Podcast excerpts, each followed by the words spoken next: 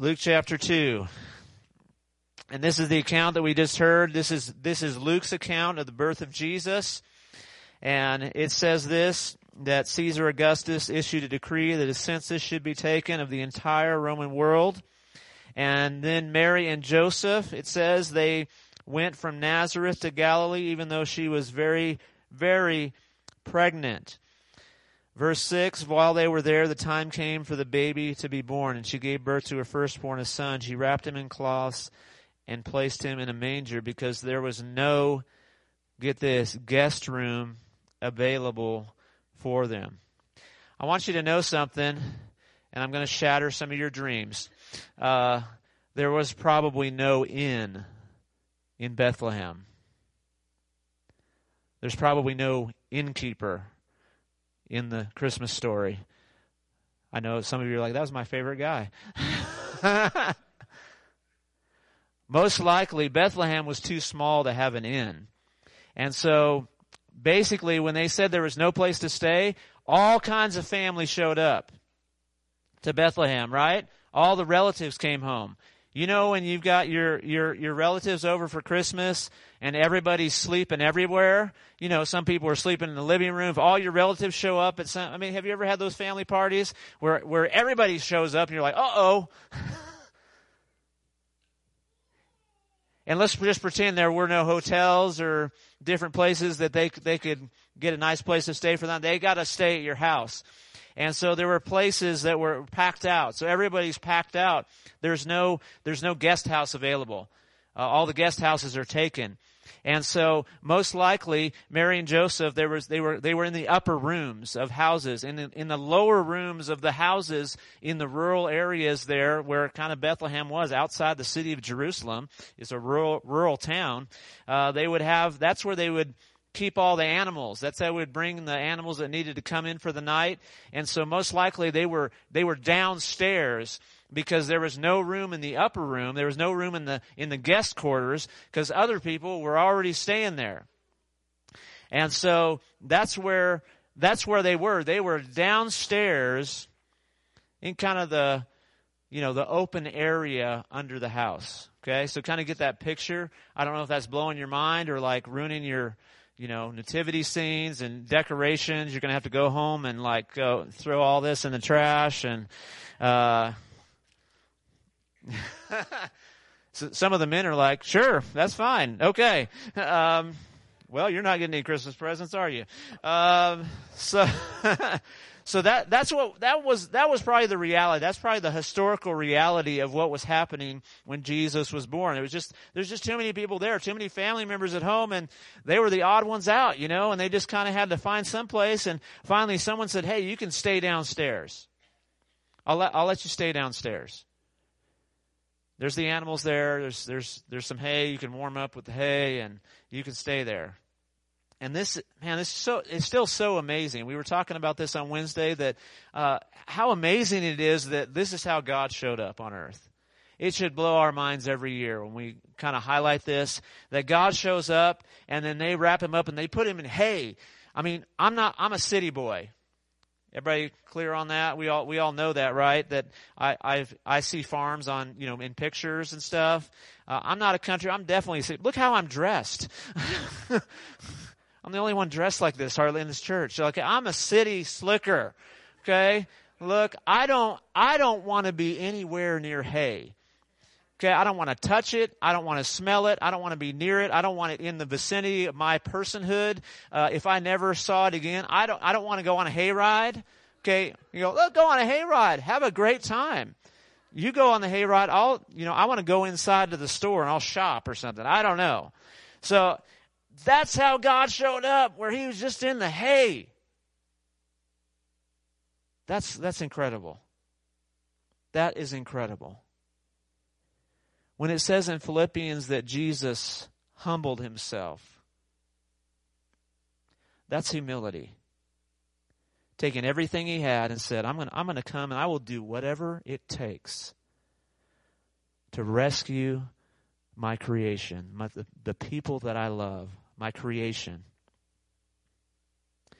So it says, and there were shepherds living out in the fields nearby keeping watch over their flocks at night. And an angel of the Lord appeared to them, and the glory of the Lord shone around them, and they were terrified. But the angel said to them, Fear not, or don't be afraid. I bring you good news that will cause great joy for all the people. Today in the town of David, a Savior has been born to you. He is the Messiah, or the Christ, the Lord. This will be a sign to you. You will find a baby wrapped in cloths and lying in a manger. And then suddenly a great company of the heavenly host appeared with the angel, praising God. As we saw earlier, they sang, Glory to God in the highest, and on earth peace to those on whom his favor rests. When the angels had left them and gone to heaven, the shepherds said to one another, Let's go to Bethlehem and see the thing that has happened, which the Lord has told us about. So they hurried off and found Mary and Joseph and the baby who was lying in the manger. And when they had seen him, they spread the word concerning the child, what had been told them about this child. So what are they spreading? They're being a witness. They're being a witness of what they heard and saw.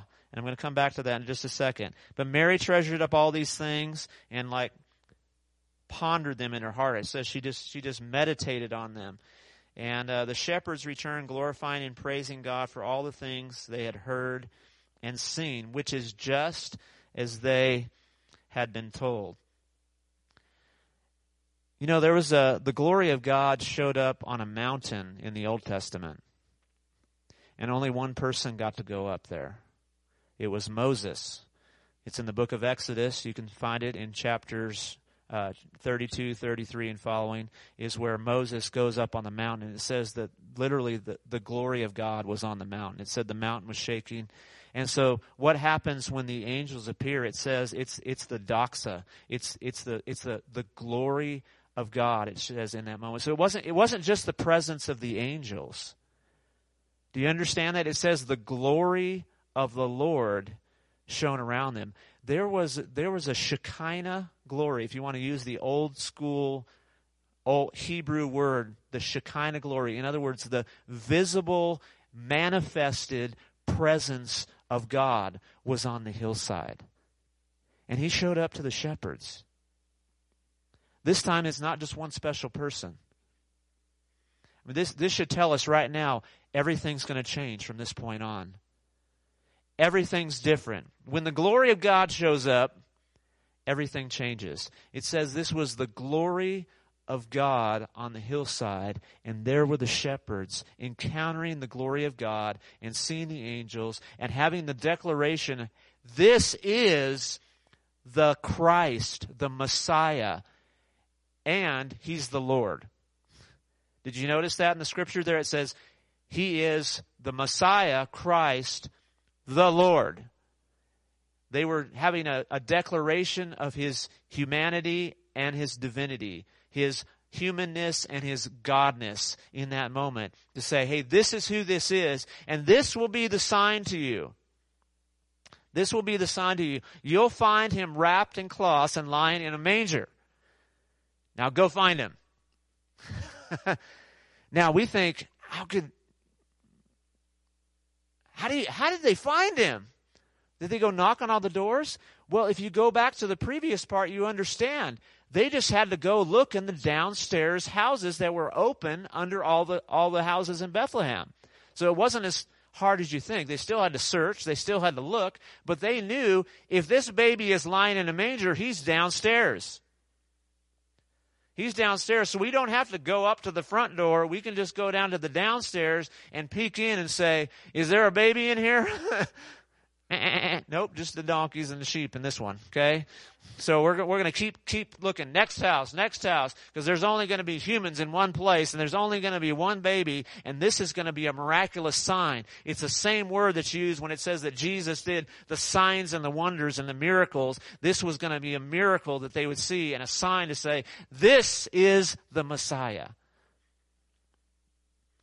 Now, the interesting thing, I've never known this before. It's, it's amazing. You can study things and you, you learn new stuff.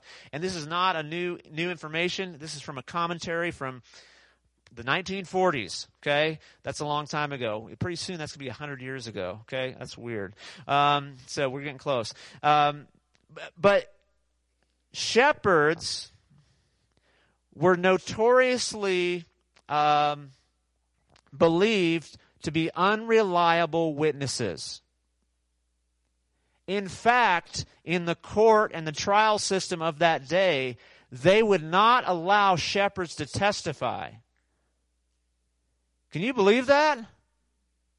Isn't that amazing? Isn't that an amazing thought? That those are the ones that God shows up and says, Hey, I've got the message for you. You're going to show up and you're going to be the witness. You're going to be the witness. I mean, these guys, I mean, if it didn't blow your mind that they were just regular old shepherds, if they, that they smelled, that they took care of sheep, that they were doing kind of a lowly job, you know, this wasn't the number one job. It wasn't like, hey, I hope one day I hope I can grow up and be one of the shepherds, you know, to take care of the sheep out in the fields. Wow, you know, bucket list, you know, goals, you know, if I could just be a shepherd someday. It's the same thing with hay for me. I've heard about sheep and I know they're disgusting. Okay. I can verify that with my own family member that they are some of the most disgusting animals you will ever see or be around. Okay. And that's where, that's where Jesus shows up. I mean, that's where the angels show up to declare the message of, you know, the birth of Jesus. But God takes the ones who can't even witness in court and says, you're going to be the witnesses of the birth of Jesus. You're going to be the first ones and you're going to spread the word. Isn't that just like God to say, I'm going to take the person that everybody says, man, they're the most unreliable person. They're the most, I can't trust them. Uh, you can never believe what they say. And God's going to show up and say, I picked you. I picked you. And I'm going to use you and you're going to be a witness. You're going to spread the message of the Messiah all around, you're going to be the first one. My first witness is you. Wow. That's amazing. And I believe this is a word for at least one person here, maybe several. If you have ever discounted your life because of your past, the shepherds destroys that for you and says, no, you know what? Guess what? No, you can be a witness of Jesus. It doesn't matter what anybody else says. It doesn't matter if, if the world's opinion is, hey, you're unreliable, you've been this, you've been that, you've done this, you've done that. It doesn't matter. The message of Jesus, the message of the good news is, guess what? You can be the witness. You can be the one that declares who I am to somebody else. You can tell of what you've seen and heard. Because once you've experienced God, once you've experienced His goodness, once you've come into the family of God and, and been saved and experienced His salvation, guess what? You get to share it. You get to be the one that tells. That's all a witness is. A witness just says, What did you see and what did you hear? What have you seen in your life that God has done and what has He spoken into your life? Tell somebody else about it. Somebody here is saying, I'm disqualified as a witness. And right now I'm saying, the shepherds say, No, you're not disqualified. If God can take the people who were not reliable in that day and say, I'm going to go to them first and they're going to be the first ones to spe- spread the news, then he, it doesn't matter where you've been or what you've done. God can take you and say, I'm going to, I'm going to spread my message with your life, with your mouth. I'm making all things new. Most likely these, uh, these shepherds were taking care of sheep that were going to be used in the, the, sacrificial system of the day. They were they were caring for them. And there are many who there there is a lot of evidence for the fact that the actual the Passover lambs were taken care of in a very special way. And you you have to get this and I know I've probably shared this before several years ago. I don't remember how long ago it was, but it's, it's so good and so appropriate, I think. Because when the shepherds, they were probably caring for the sheep, and they knew these sheep, they were going to be used to sacrifice for the sins of the people. Now, the Passover lambs were, they had to be the ones that were totally the, the perfect ones, right? In, in the Old Testament, they say this, this Passover, the lamb that's going to be sacrificed has to be one year old, a lamb without blemish or defect. In other words, they can't be bruised.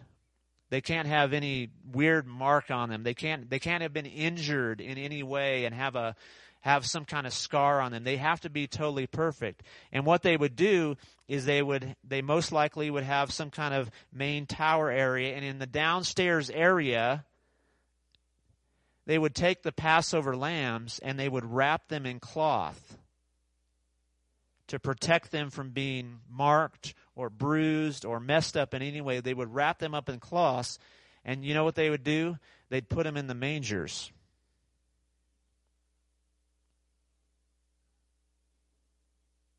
The Passover, uh, yeah, some of you are getting it. so, even more of a sign, the shepherds show up and they say, you know what? This baby is downstairs. wrapped up in cloth, lying in the, the manger. You know, they had, you know, stone things on the side. Probably, it probably didn't look like that. Sorry to ruin your, you know, your nativity scene again. It was probably stone, maybe even built in the side of the, the, the, the walls and stuff. They were just hanging there. You know, animals, you don't want to move that thing around, just fill it up. The animals eat out of it. And so they would take the lambs, they'd put straw in there to, to pad the, the rock, and they would place the lambs, the Passover lambs, into that manger in the straw wrapped in cloth.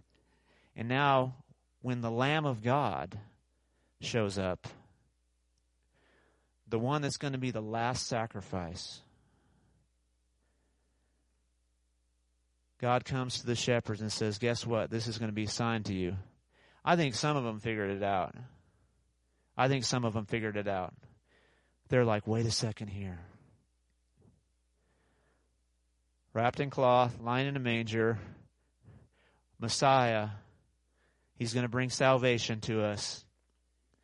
Peace on earth, goodwill, the favor of God being released to all men. What is this child going to be? And they were so amazed. It says they told everybody everywhere. They they were changed forever. I assume they went back to their flocks. I assume they went back. They had to go. They still had to go back and do their job. because Jesus hadn't died yet. The, they weren't shutting the, the Passover, the, the, the real Passover Lamb of God had not been sacrificed yet. He was just being born. But they had hope in their life. They had something change in their life. And they had, they had a breakthrough where they had a revelation of who Jesus is. And so I don't know if you're looking for a sign. I don't know if you're looking for a sign, but God made a big, huge sign on the earth when Jesus came and said, Hey, here's who he is, and this is what he's going to do. Even in Jesus' birth was the picture of Jesus' death. Because he was born to die. Nobody else in all of history has been born to die. You were created to live. All of us have been created. God gave us life. It says He gave us the breath of life. When He created human beings, it says He breathed on them. and says, you know, let the let the my spirit come into them. The breath of life would come into you. And we were created to live. We were, in fact, as human beings, created not to die. But because when sin entered the world, it says that death came with sin and sickness and heartache and brokenness and betrayal and confusion and grief and loss. All, all everything negative in life that can that can bring us down and hatred and anger and dissension and disunity and uh, all kinds of other destructive patterns of life. But there was one that would later be born and that's Jesus. And it says he was born and he was born in order that he might die so he it wasn't just about his life, although he did live a life and he did have to do things while he was alive. He was called to do them. He lived a life of of amazing miracles when he entered his ministry for three years at the age of 30. Uh, and then he died a horrible death on the cross. And even when Jesus died, there were still people declaring. It says the soldiers were there. It says, Surely, surely, surely this is the Son of God surely this is not this is not normal. There was all kinds of stuff going on that, that tell me that something from God is going on in this moment. this is the Son of God. And Jesus gives that invitation to all of us. And I don't know if there's anybody here today who's never made a decision, who's never given your life to Jesus. And I want to tell you, you can do that right now. You can do that right now in this moment. And I think the best way to do it is to respond like uh, all of those responded in the Christmas story, and that's to worship God. That's just worshiping. Because really, giving your life to Jesus is about just saying that Jesus is your Lord. Worship team, come on, go ahead and come on up.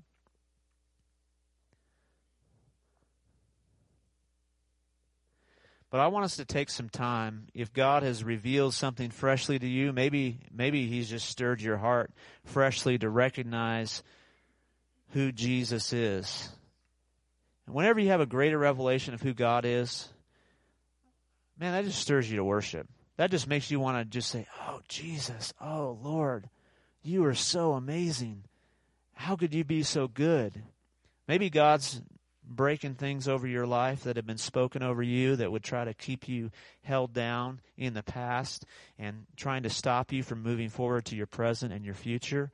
Right now, just respond. Let, let God's Spirit work in your heart. If you've never given your heart to Jesus, right now, you can surrender Him. Just to, just begin to worship Him. Just begin to, to, to take your affection of your heart and say, I'm going, I'm to put it on you, Jesus. I'm going to trust that you are who the Bible says you are. You are who all these kids say you are. You are who the Word of God says you are, and that you are the one who came to be the ultimate sacrifice for, for my brokenness and my sin. So we're going to stand. I'm going to pray. Just be free to worship Him this morning. Just be free to respond. If you need to come forward and just stand or sit or kneel, if you need to do that at your place, whatever that is, if you need someone to pray with you, uh, maybe we'll have some of our elders near the back. If you need someone to pray for you, just kind of just kind of move to the back, and we'll we'll we'll pray for you today. Don't go out of here without receiving something from from the Lord that He has for you. So, Father, we just invite you right now. We thank you, Jesus, that you are our living hope. You are the one that came, that all the signs, all the signs were pointing to say, this is the one. And so, Jesus, we choose to declare that you are the one. You are the one I need. You are enough for me. You are everything that is making my life complete and whole and healed and fulfilled. I cannot find it in anyone else. I can't go anywhere else. To whom else can we go? You alone have the words of life. We look to you, O Lord. Help our hearts, Lord. I pray for an expansion of our revelation and experience with you for every single person in here. Lord, that there's anybody here who's being held back by thoughts from their past. Right now, in Jesus' name, we, we ask that those be broken so they can enter in to the glory of God. Whatever encounter someone needs with you, we invite you, Holy Spirit, to bring heaven to earth as we worship you in Jesus' name. Amen.